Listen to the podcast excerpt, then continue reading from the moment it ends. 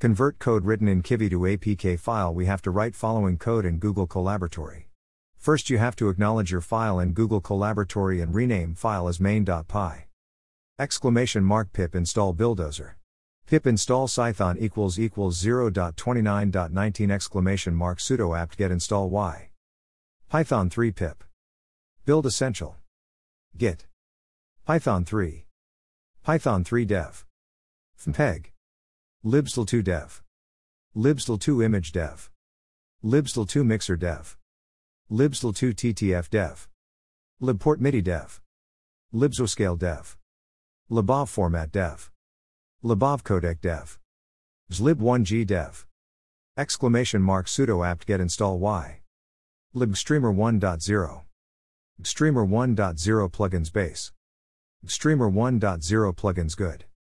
Exclamation mark sudo apt get install build essential libsqlite 3 dev sqlite 3 zip 2 libs 2 devs lib 1 g dev libssl dev openssl lib dbm dev lib dbm compat dev liblzma dev lib readline dev libncursesw5 dev libffi dev uid dev libffi 6 exclamation mark sudo apt get install libffi dev.